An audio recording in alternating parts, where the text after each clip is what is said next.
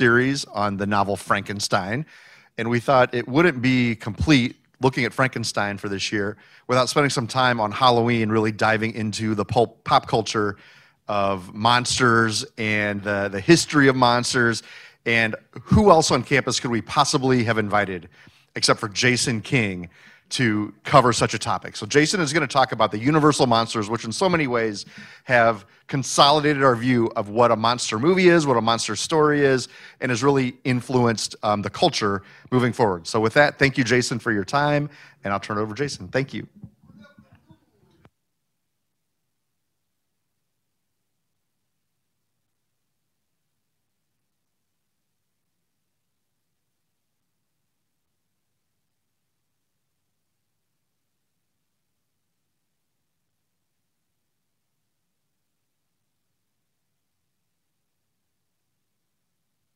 Afternoon, everybody. Ah, ah, ah. To my very large audience, how's everybody doing today? Uh, I just had to take my, my cape off because I got this ginormous fat neck and I'm going to choke myself. That would be a different kind of horror. Uh, my name is Jason King. It is a pleasure to be able to speak with everybody today. Uh, we're going to be talking about universal monsters and the creation of films in general. Here's kind of a roadmap of what we're going to be talking about today. I will be more than happy to take questions. If we have time, I also have a bonus track on the history of zombies, which is kind of outside of the realm of Universal Monsters, but hey, why not, right? People like zombies. My first question is why are we interested in horror? Why is horror something that interests us in a way that's been pretty much it's been around since at least the 1910s, 1920s, the beginnings of film in general in a way that other genres have kind of like gone away and come back, like musicals, for example. And I, of course, don't have any answers. I have more questions. But I can talk about David Cronenberg and what he thought about that. David Cronenberg, one of the great horror directors, uh, directed Videodrome, for example. He said, Horror is about us reconciling the fact that we all have one thing in common. Whether we're young, old, rich, poor, we're all going to die. And this is our way of reconciling our fact with the fact that we're going to die. This is from a movie called The Seventh Seal, where they're talking, and one of the guys is painting in the middle of a black plague. He says, Why are you painting all these horrible, grotesque images on the side of a church? Nobody's going to look at that. And the painter says, Oh, yeah, they'll look, because a skull is more interesting than a naked woman our first ideas as far as what horror is come back all the way to the beginnings of, of history. Our first piece of recorded literature is the Epic of Gilgamesh. The story of Gilgamesh, his friend Enkidu, who dies, and then he tries to return him back to life. This is something that's in all sorts of things. Star Wars, for example. The idea of what creates Darth Vader is him trying. I hope I'm not spoiling this for anybody, but I figure it's been, what, 10, 20 years? You should have seen it by now uh, Darth Vader turns into Darth Vader because he wants the ability to bring somebody back from death. What more of a classic image can we have of this besides the vampire themselves? The idea of the vampire themselves is an idea of this, this creation that you think you're going to create immortality, but it's not what you signed up for. There's all sorts of images of this from the 19th century in English literature. There's Dorian Gray, for example, the story of what happens to somebody when they don't age. They have a portrait. The portrait is what ages instead of the person, but in the process, he stops being human. He loses his humanity, if not his physical body. In Game of Thrones, Khaleesi wants to bring Khal Drogo back from the dead, and he does, but he's not him anymore. He's a person, but he's lost his persona or the idea of making devils deals with all sorts of different things. This is from Goethe and Faust. This is Robert Johnson cutting a deal with the devil in order to be a super great guitar player. Robert Johnson, we could talk all about blues and myths of the devil for a very long time if we wanted to. This idea that the monsters are not only within us, but well, outside of us, but within us as well, this is a common one that we might have. I'll show you a clip from a movie that kind of demonstrates this, that in a lot of ways, when we talk about horror, we talk about things that have relevance to ourselves. Uh, this is from a movie called The Monster Squad, one of my favorite horror movies for little kids. And there's all of these kids, and there's this scary German guy. That's what they call him, scary German guy who lives in the neighborhood. He's old, he keeps to himself, they don't see him that much. And they're walking by his house, and they're like, oh, scary German guy's inside. How do you say, please don't murder me in German? And he says, Mörden Sie uns, bitte mörden Sie uns nicht. Because he's right behind him. Oh! And then they have a really good conversation. And the dude is totally a nice guy. And at the end, he even recognizes the fact that he's probably a little bit scary to them.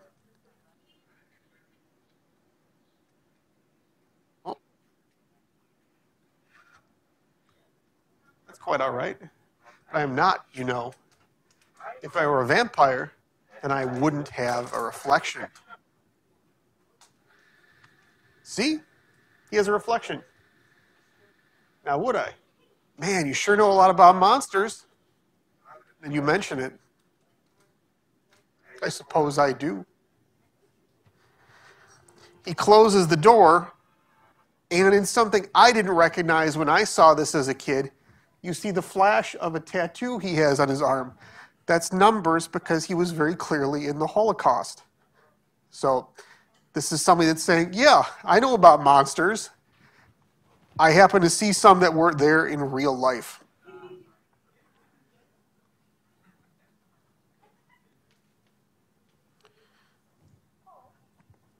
This thing again? Let's see if I can get rid of this. There we go. So let's talk about where the idea of universal monsters came from. We're going to go one by one. The first one is Dracula. So we know people are interested in horror. Why are film studios interested in making horror movies? There's three big reasons. First one is they're cheap to make. You can hide somebody that's an unknown actor behind makeup. Um, a lot of times, dark lighting helps show that you don't have to have perfect things going on. Makeup is really cheap. Number two, they're really cheap to make. And number three, they're really cheap to make. It's worth noting that these movies got their start in 1929. This is when Universal Studios puts their feet into the idea of making horror movies. You probably know what else happened in 1929 the Great Depression.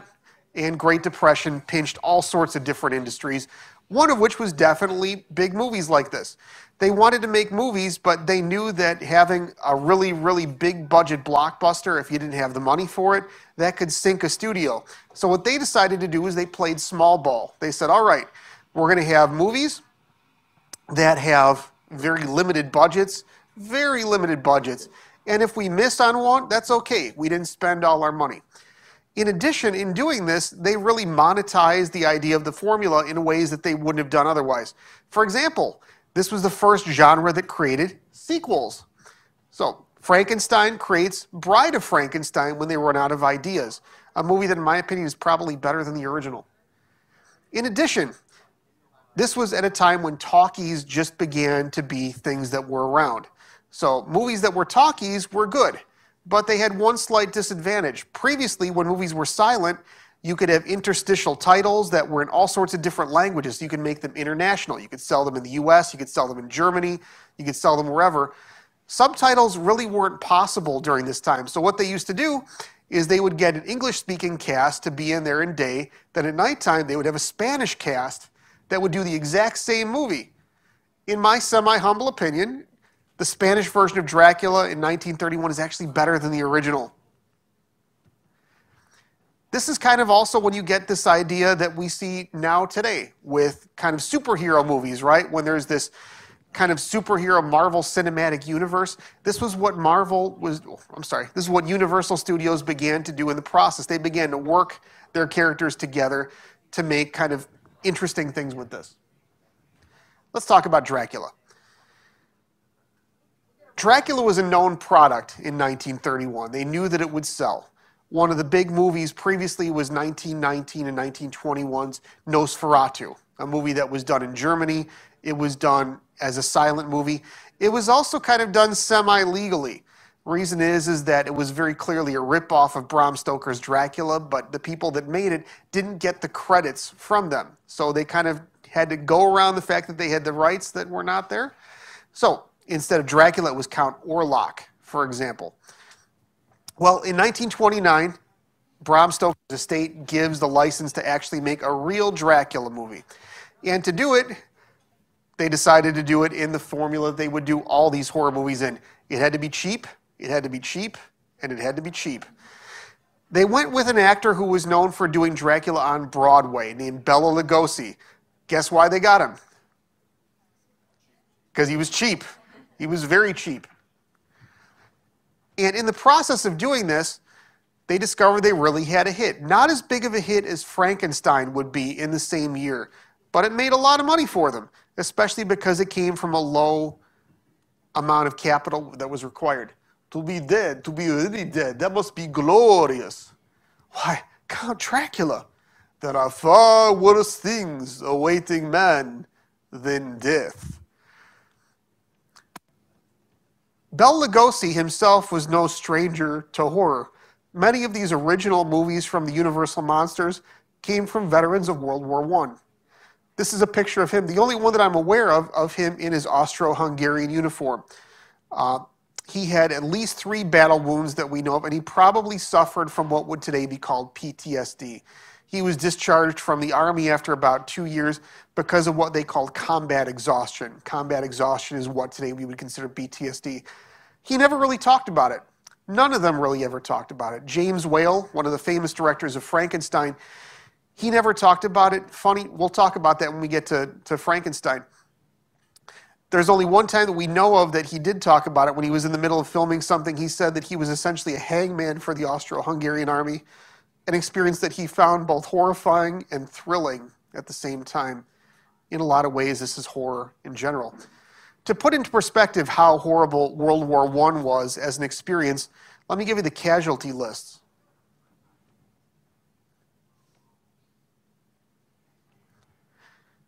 These absolutely astound the imagination. This was at a time when firepower was very high, but armor was very, very short. Today, um, most American soldiers, for example, in, in war zones, typically wear plate armor. So this saves a lot of lives. They didn't have that back then. You can see the casualty rates.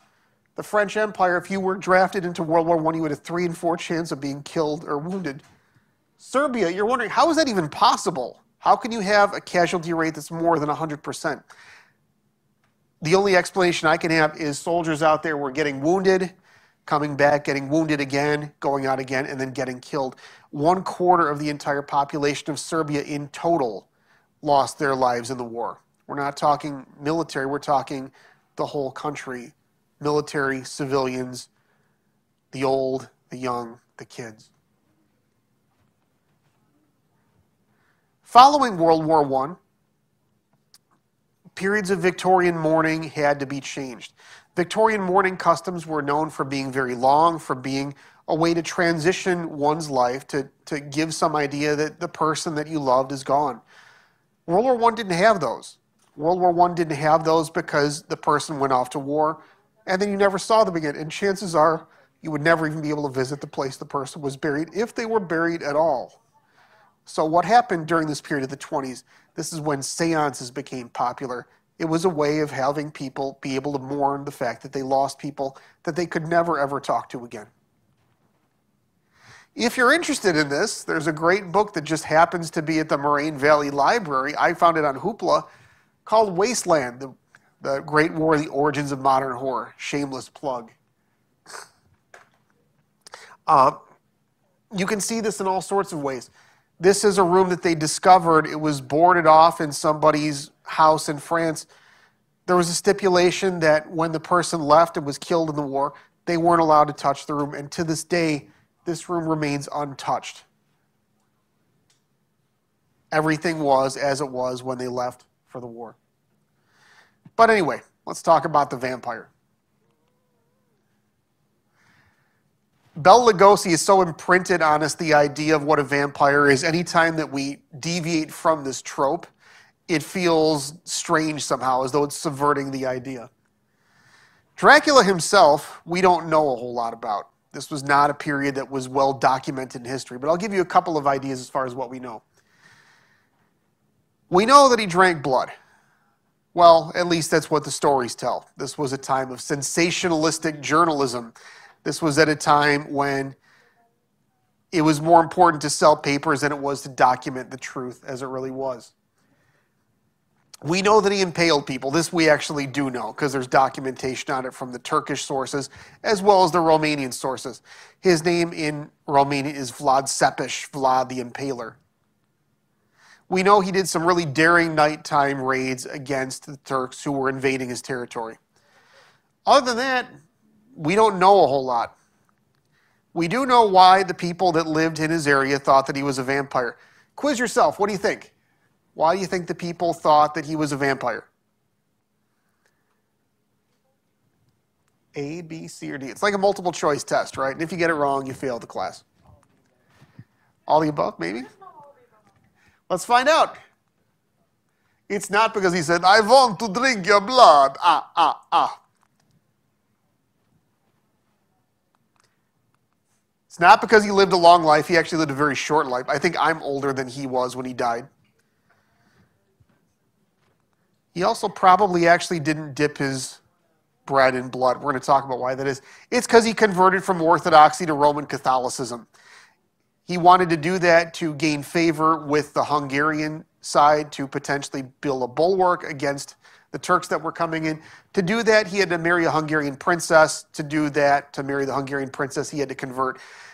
The Wallachian peasants that were in the area thought that that meant that he forsaked the truth, forsook, forsake, I don't know, had forsaken, there we go, had forsaken the true faith and thus was condemned to live life as a vampire for the rest of his life. Here's the tale of the tape. He didn't really reign for that long. He had a very short period of reign when he was largely under the thumb of the Turks, who were trying to take over the area. Comes back, has Hungarian favor. This is when he converts. And then later on, he comes back for a very short time and is executed. The place that he was supposedly buried, they unearthed it, and he wasn't there. I don't know what that means. There's all sorts of horrible stories told about Dracula. This is a story about when Dracula was brought in front of some different nobles. Sometimes they're talked about from being the Holy Roman Empire, sometimes they're talked about from being the Turks. The story changes. These emissaries wouldn't take off their hats. Dracula found this incredibly rude, so he took a hammer and nail and he nailed them to their heads, thus killing them. There was a golden cup in his capital, Târgoviște. And in Târgoviște, this golden cup, this would have been 10, 20 times the annual salary of the typical peasant. Why wasn't it stolen? Well, because people were so terrified of Dracula that even though knowing that that would set your family for life, nobody would dare do it because they know what would happen to them. There was another story about peasants that were living in a cottage Dracula comes in and says, How can I help take away your burdens? The peasants say, If only you could take away our troubles, that would be great. And so Dracula puts them inside, locks it, and then burns it down. Says, I'm taking away your troubles, right? You don't have a life anymore. Here's the problem with all these stories they were all also told about Ivan the Terrible. Each one of them was told about both. Here's the reason why both were really cruel to the German populace that lived around the area. In Romania, well, what would be today Romania, there were a lot of people called Transylvanian Saxons. These were German immigrants. They had printing presses. Dracula took some of their property, was mean to them, kicked them out. They told stories about him. They did the exact same thing about Ivan the Terrible. So it's very possible, we know about the impalement, that's true. It's very possible he had nothing to do with dipping his bread in blood at all. That's something that nobody really talks about. Vampires themselves go back to at least the 15th century. We begin to get more reports of people being turned into vampires later on in, say, the 18th century. Here's a skeleton, and you'll notice that there's a scythe right over it. So if it arose from the dead, it would chop off their head. Most of the vampire stories, though, come from the Ottoman Empire where there were dedicated vampire hunters around starting in the 15th century. So we believe that it was through uh, kind of the, the creation of Ottoman culture that went through the Balkans and through North. That's where the legend of the vampire really became a thing that took hold in Europe. But we're not sure. Later on, you can see that there were still people that were looking for vampires. This is from a 19th century lithograph in France. But really, it takes off when Bram Stoker creates the book Dracula. He didn't really have Count Dracula, Vlad Tepes the Impaler, as a person in mind. He was reading a story about somebody called Count Vampire, and he was reading through some stuff about this creepy old guy, Vlad the Impaler. He was like, you know what? Why not just call him Count Dracula? Nothing else matches in the story. The actual Vlad the Impaler was in Wallachia. Uh, Count Dracula is in Transylvania in a totally different part of the Balkans. But yeah, it was a good story. The thing about vampires is they take on whatever they need to take on in history. Nosferatu, for example. Nosferatu, the story in 19, 19, 1921, that era, is one about spreading the plague. And what's going on during this time in the world is the Spanish flu is happening. The Spanish flu, which happened just after World War I, killed more people than World War I. When we think about the pandemic, it was really the last pandemic that was truly global and that killed many, many people, many millions of people before. That was the last time in history something like that had happened. The plague spreading. So when Count Orlok spreads his evil when he's drinking blood. He's also spreading the plague. He's creating the idea of the plague. 1931's Tod Browning is a little bit different. This was set during a time where America was isolationist, where it had withdrawn from the world stage, and where xenophobia was a common thought process. This was a time when to be Catholic meant to be un American. This was a time when to be a foreigner or an immigrant meant to be un American. And what's the first thing that Count Dracula does when he gets off the boat and shows up in England? He starts seducing all the English women. This was a general fear among people at the time is that people that were not sharing our culture, our ways would come in and subvert our way of life. Frankenstein appears just at about the same time that Dracula does. They recruited veteran director James Whale. Interesting because he was the first director that I know of that was a large director who was also open about his sexuality. James Whale was gay. James Whale was also a veteran of World War I, saw a whole bunch of really terrible things. Funny enough, he found it easier to talk about the fact that he was gay than he did about any of his experiences in the war, which we were only able to find out after the fact. That's interesting. He recruits Boris Karloff, this kind of veteran character actor. And this was somebody that was kind of like a mid star at the time. But again, you put somebody that's a mid grade star in a whole bunch of makeup, it doesn't matter who they are, right? Very few horror movies are there because of who's in the, in the chair. Who are you looking at? Frankenstein's an interesting person because you could find images of horror all around you at this time. Uh, the casualty rates you saw early, yeah, I'm not going to go all the way back there, but they were exceedingly high for most countries in Europe and also to some extent for the United States. Relative to places like the Civil War or the Boer War or wars maybe as far back as the Crimean War, they did a much better job of keeping people alive that had been wounded grievously. However, that meant that somebody with a horrible face injury like this was somebody that would be living. This is after a prosthesis, you can tell, but still there's wounds that people would have been very, very familiar with. To the point that until very recently in France, there were signs up in their metro, in their subways, in their buses that said, some of the first people to get their picks are the grievous dead from, or not the, the grievously wounded from the war. So these were people that were all around them to see Frankenstein as being somebody that was horrifying was something that people in 1931 lived with very readily. Like I said before, James Whale never really talked about his experiences in the war, but if you look closely, you can see images from this. The idea of creating Frankenstein in 1931 was a shocking one. And Frankenstein, as far as we, well, as far as I know, was the first movie that was called a horror movie. This is where this term of a horror movie comes from. Before that, they weren't called that, even though that's what they were. This was also a movie that was banned in a couple of theaters. This was a movie that um, different newspapers wouldn't run ads for it. And so in the beginning, they had to specifically say, this is a movie about a monster. This is not something that we want you to do. This is not something that we want you to be or see or believe.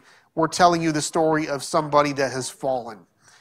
This is important because three years later, the Hays Code would come around. The Hays Code was essentially about making movies more moral. Then there's The Mummy. Many times in horror, the idea is that you want to have a movie that's interesting and that's relevant to the people that are around it. Horror movies often depict what's going on around them. The Mummy is nothing, it's, it's the exact same way, I guess. I saw this bumper sticker. I thought it was kind of funny. So I haven't watched it in a while. Was it good? I don't know. I, I recall it being kind of cheesy, but that was an earlier time in my life that I was like, oh, I'm a film snob. I can't have cheesy things in my life. I'd probably enjoy it now. That's about where my attention span is now. The beginning of the 20th century was really a time period when anything about ancient Egypt was really fascinating to people. Uh, even today, southern Illinois is called Egypt, and you see cities like Cairo, not pronounced Cairo, if you go down there, the very few people that are left down there will, will correct you. There's Thebes. There's also Memphis in Tennessee. Memphis is named for the city in ancient Egypt. This is a time when architecture and art were really looking backward to ancient Egypt for inspiration. Art Deco has huge pieces of inspiration from ancient Egypt. One of the reasons for this is that this was when King Tut's tomb was discovered. Before that, there were always discoveries of mummies, but, well, there were discoveries of pyramids, they would unearth tombs, and nothing would be in there. Grave robbers got to them first. Tutankhamun was the first one that they had discovered that was basically intact. Along with this was the curse of the pharaoh. The person that organized the expedition, Lord Carnarvon, he was there in the background. I think that's supposed to be him. Got a mosquito bite in his way there, got it infected, died a couple of weeks afterward. Some of the people that opened this up, they died a couple of weeks afterward. The story was that there was a curse put on this, that whoever opened up the tomb would be cursed with death. One problem with the story is there actually is no curse there. Later, we were able to read the hieroglyphics, nothing about a curse there at all but the story, the mystique of it remained. The idea of the mummy walking around is something that ancient Egyptians would have no concept of. They knew that this was a body that they had taken out all the organs and it had fulfilled its purpose. The idea of spiritually, this mummy was the physical shell that remained. The body would move on to the afterlife. The idea that it would be shambling around or moving around was basically anathema to them. There's one small parchment called the Book of Thoth that refers to it shortly, but it was an uncommon way to look at things. The story of the mummy itself is one that you'll see from before and from after. The mummy is about somebody that fell in love with, with somebody during their time. They come back, they're resurrected, and now they're looking for their lost love in all sorts of different places, even though they've been dead thousands of years. Eventually, the mummy dresses up like somebody that's contemporary from the time sees somebody that they think is the reincarnation of that person. And I'm not going to spoil it. I guess it's, what, 80, 90 years old at this point. I probably can spoil it. But it's a good movie. You should watch it. What's important about this is this is from the movie Metropolis, which is essentially the same thing. It's about a mad scientist who creates a robot after his dead daughter it's essentially the same story, other than that. The daughter comes back, does things that are not expected. I can't help but wonder if there's shades of this in our current age. AI is a scary thing for a lot of people. One of the things that AI is starting to be able to do is it's starting to be able to recreate with only very small snippets of information the voice patterns and the voice speech of lost loved ones. What this means is at some point, probably in the near future, you might be able to ask somebody that's loved around you from near you what they would think about a topic. AI can recreate their thought process and it can also create their voice. Scary stuff, right? But in a way, rebuilding the idea of immortality in and of itself. Around this time is when the heat starts to get put on horror movies. These were movies that were making a lot of money at the time, and with that came a little bit of extra scrutiny. Frankenstein, for example, made on a budget of $300,000, had a domestic take of 12 million. So what's that? A 3600% profit. These were movies that were made cheaply. If you got one that made a ton of money, that could potentially save the entire company. This is still basically true with horror movies in general. The good ones are always ones that are low budget.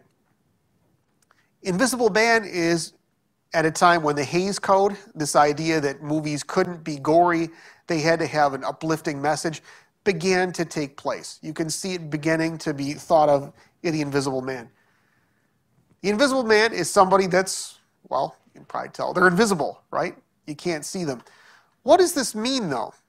And to talk about the meaning of the Invisible Man and what kind of a person they are, we have to go back a long time probably know where this is from. This is from the Lord of the Rings, right? There's this ring in the Lord of the Rings. It's called the One Ring. What happens when you put on the One Ring? You do two things. Number one, you turn invisible, which is pretty cool. And number two, it turns you evil over time. Think about Gollum or Smeagol. This comes to us from ancient Greek philosophical discussions. One of them is from Plato and the idea of the ring of Gyges. I'm just going to take a drink of water real fast.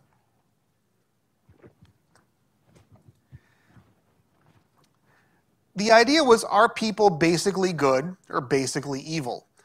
And today we still don't have an answer for this. I think it's personally a, a in math we would call this a not a well-ordered question. What does it mean to be good or what does it mean to be evil?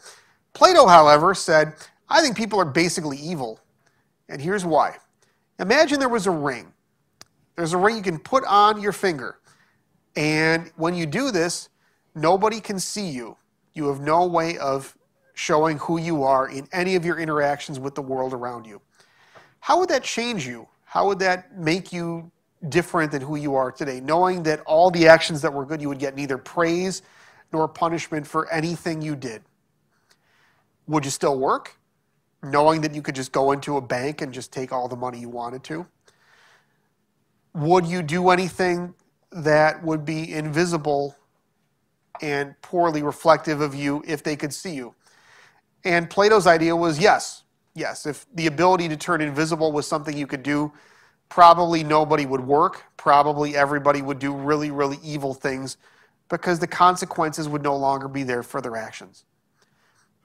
This is really the moral of the story of the invisible man. The invisible man is somebody that began, had an accidental scientific experiment, and as time goes on, they become super duper evil. This is horror, but it's on a different level of horror. This is not the blood and guts type of horror.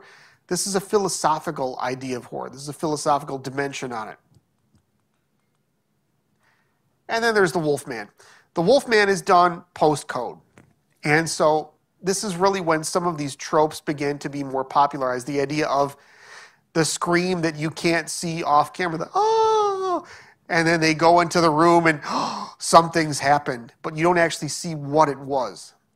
This is the idea of the Wolfman. The Wolfman also has this very, very clear, specific moral code going on. The idea of the Wolfman, though, comes to us from long, long ago. Um, this is from a Lekythos. This is from a kind of like a water pitcher. And this is somebody that's turning into a wolf, half man, half wolf donning the wolf skin to potentially give them superpowers. In the US in the 17th century, we had a lot of witch trials, like, for example, in Salem, the most commonly well known ones. Um, from an anthropologist standpoint, anthropologists are very clear to talk emic and etic. There are reasons that people say they're doing things, and then maybe there's some stuff behind the surface as far as why they're doing things. Um, what an anthropologist might say is it just so happens that in the 17th century, everybody that was accused of being a witch happened to be very wealthy, and they were usually accused by people that were poor. And when you were accused of being a witch and found guilty, all of your stuff was taken. So there's a little bit of a, you know, there's some extrinsic motivation there, right?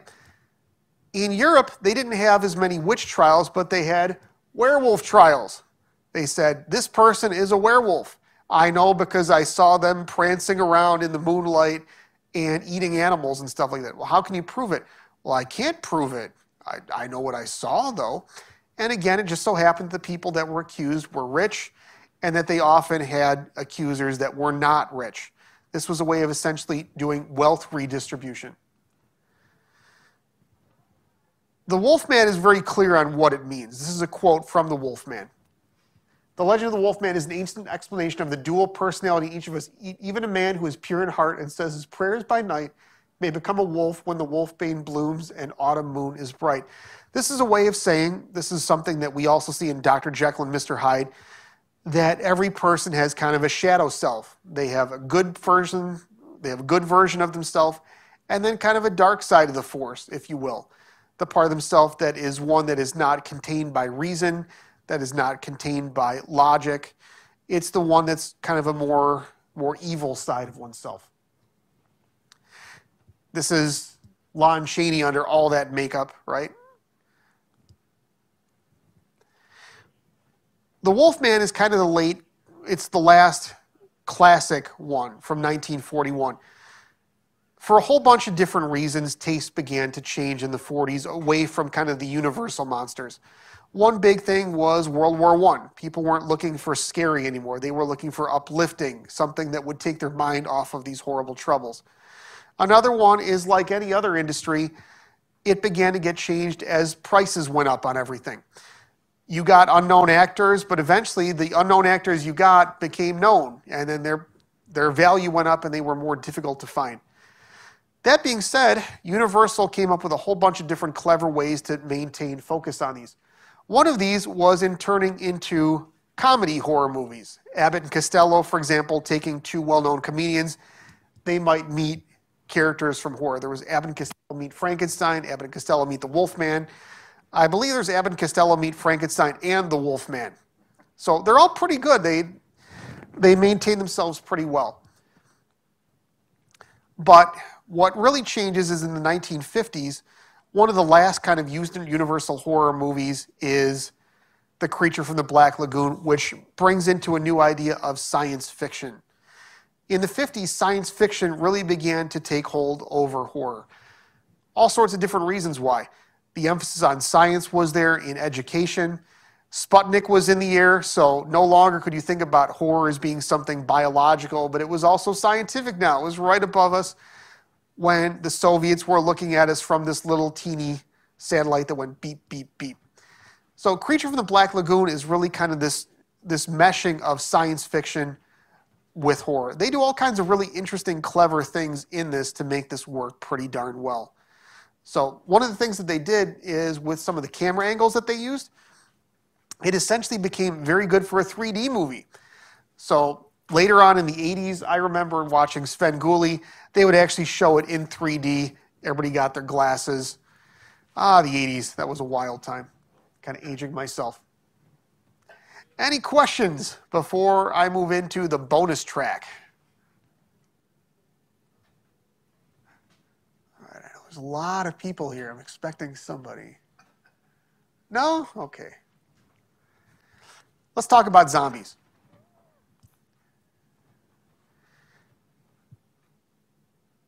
vampires we talked about with regard to the way that Ottoman Turkish notions of theology moved through the world. As that as Ottoman Turkish culture spread, so did the vampire culture spread as well. Zombies couldn't be explained without talking about where zombies come from. This is a map of the African slave trade, the slave trade that began in 14, well, the late 15th century and went all the way through the late 19th century and in places like Mauritania continue to exist into the 20th century. One of the things you note is that Many slaves came from West Africa, but they came from all over West Africa. These were people that were disparate as far as language, culture, religion, all sorts of different beliefs.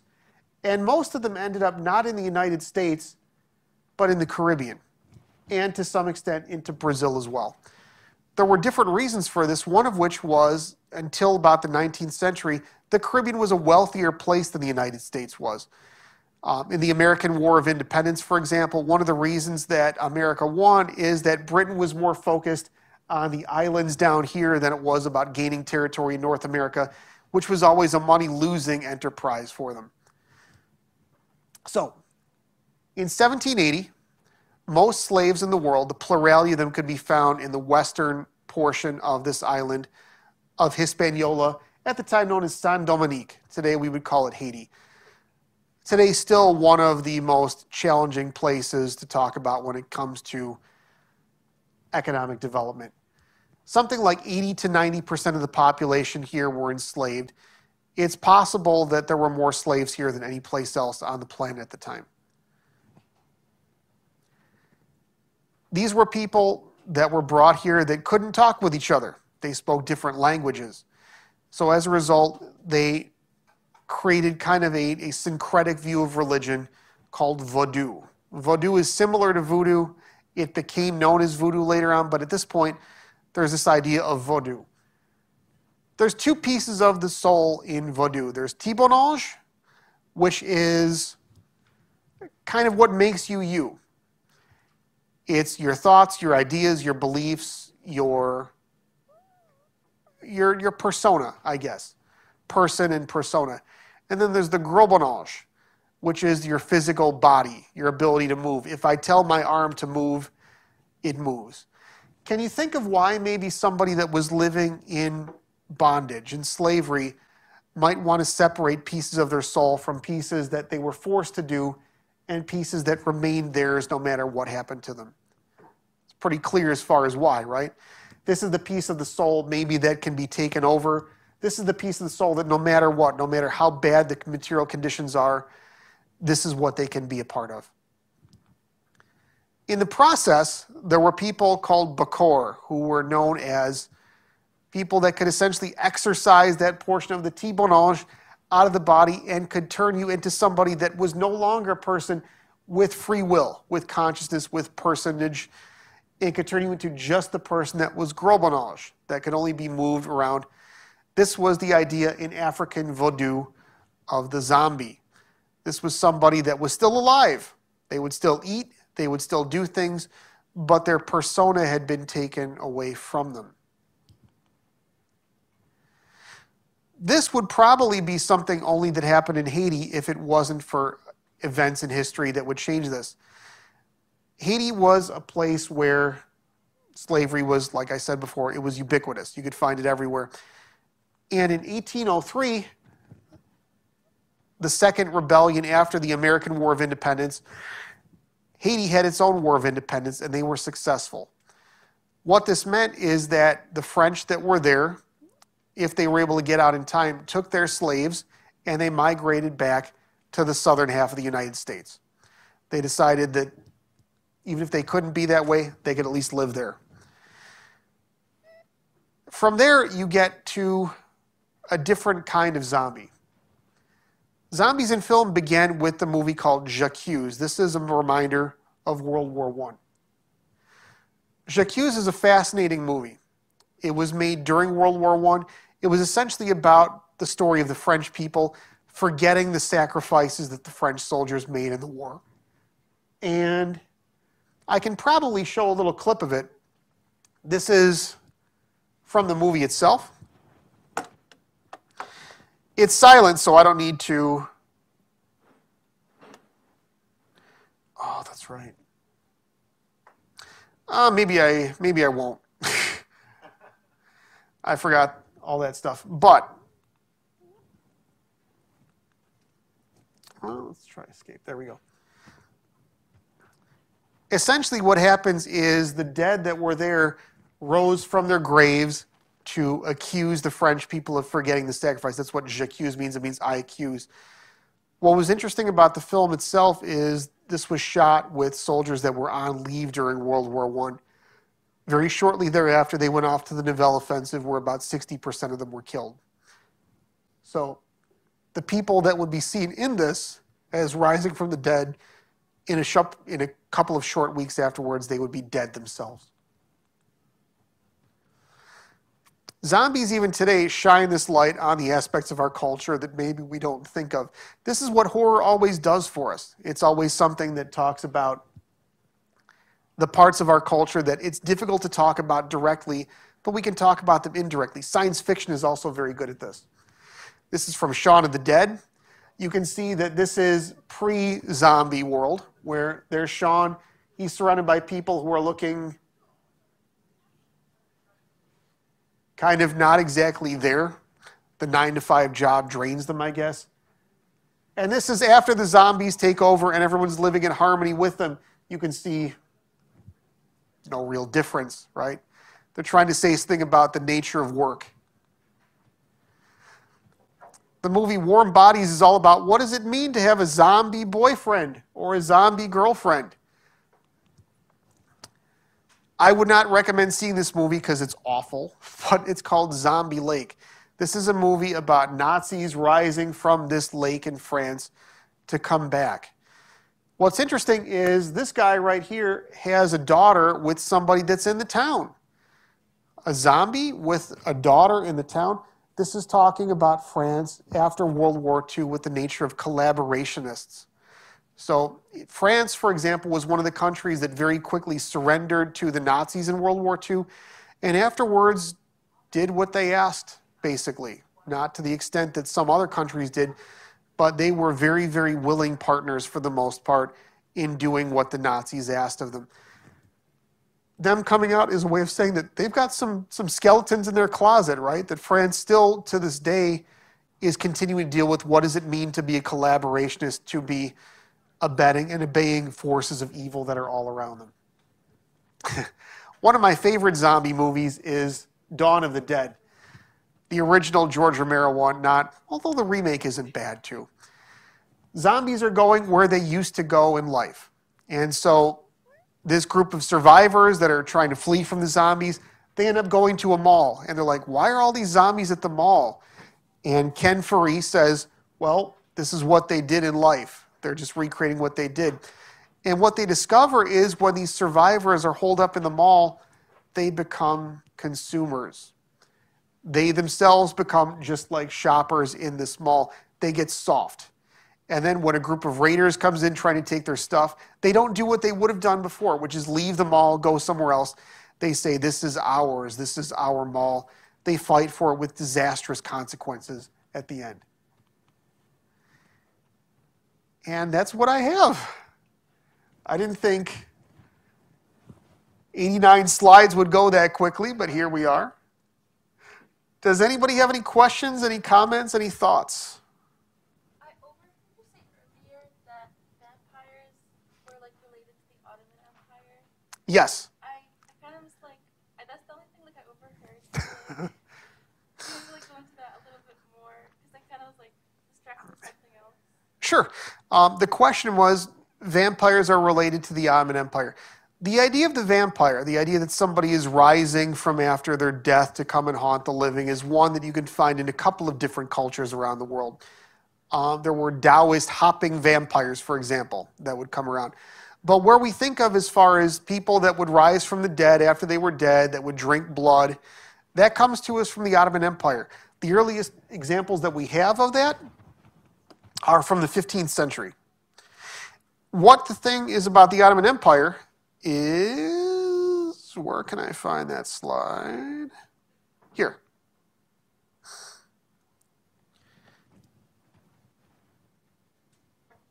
Of course. There we go. Ottoman culture spread pretty rapidly through Europe. So pieces of Ottoman culture spread throughout the Balkans, especially where they gained territory, but also into Western Europe itself. And this is something that it took a couple of hundred years to become a part of European culture. But yeah, the idea of the vampire culture was something that was brought to Europe by the Ottomans. Some of the first recognized instances. We have of dedicated vampire hunters, for example. This is a vampire hunter. This is from the Ottomans. So there were people whose jobs, they, they were religious officials, they would look around for vampires the way that, say, for example, the Catholic Church might have exorcists, I guess. People that would exorcise, not like jumping jacks, but pulling demons out of bodies and stuff like this. So, yeah, this part of culture, of the vampire culture, comes to us from the Ottomans. It is, that's pretty neat. That's where the guitar comes from, too. The guitar. Uh, so the guitar is originally from the oud, which goes into Europe, becomes the lute. The lute becomes the guitar. So lots of cool things. I don't know why I just thought of that. Any other questions? Can I? I want to. I don't know if I have a good question or not, but I, maybe you could help me find my question in this. The to go back to the Universal monsters, it seems interesting that there's this kind of collection of unrelated stories. Like we think of them today as being related because I think largely of the of the Universal horror movies, right? Frankenstein, written in you know 1801, 18 whatever it was, 19, or 1819 maybe 1818. Oh, And Mary then- Shelley's? yeah, Mary Shelley's Yeah. Frankenstein, right? The novel, and then um, Dracula at the end, 100, almost 100 years later, and then um, Wolfman from ancient stories, and they become kind of jumbled together into this strange universe. And I don't know if that's a if it's a commentary on what pop culture does, or if it's I, again, this is where I don't know if I know my what my question actually is. But it, I always found it this strange conglomeration, and now in our minds we think of them as a family of monsters, this, this shared universe, like like you said, like the Marvel Cinematic Universe, mm-hmm. but they're not really connected at all, right? We just found this way to pull them together, and they've kind of lived on beyond even the original. Like we know Frankenstein, we know Dracula, it- people haven't read the original books, and some a lot of us even haven't even seen the original movies, Right. Um, but they stay alive and stay related to each other. So I think that's maybe that's just a comment. I think it's an interesting conglomeration, and I'd love to hear your thoughts on that. I, I think where the connections might be is that a lot of these are people that their humans are separated from their humanity. For an example, Frankenstein. Frankenstein is not human. He is a construct. He's created from all sorts of different pieces together. But in a lot of ways, he's more human. He is more of a humanity than Dr. Frankenstein, the person that's creating them. Dracula, for an example. Dracula is somebody that he's charming, he's elegant, he's rich, he's an aristocrat essentially. But deep down, he's a monster, right? He looks human in all different ways possible. But when you get down to it, this dude is clearly very much a monster. So, in a way, maybe it's trying to talk about the fact that what it means to be human is not necessarily that you have flesh and blood.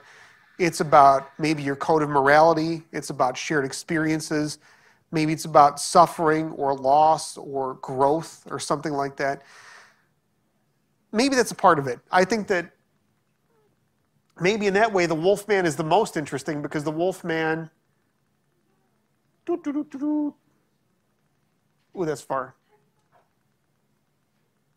The Wolfman is the one that is most clearly representing that duality, is that he is both very human.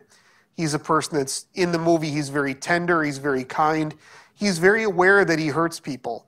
But then there's also the Wolfman himself, the person that does not care whatsoever about any of that. So I, I think maybe is that kind of. Yeah. Yeah. But yeah, the Invisible Man, yeah, it's, I don't know, because the Invisible Man doesn't become what he is until that thing happens to them. Maybe in a way that's also a way of saying, we don't really know ourselves that well, right? I think I know I'm a good person, but I find this ring of Gyges and I put it around. Would I be the same person I was before? I don't know. I'm probably never going to happen to me. So, but interesting thought experiment, I guess. Love it. Any Uh, other questions? Any other questions? All right. I can't tell if somebody in, in row 700 back there has a question. I can't tell. It doesn't look like they have their hand up, though. All right. Thank you. Thank you, Jason. Thank you so much, everybody. Happy Halloween.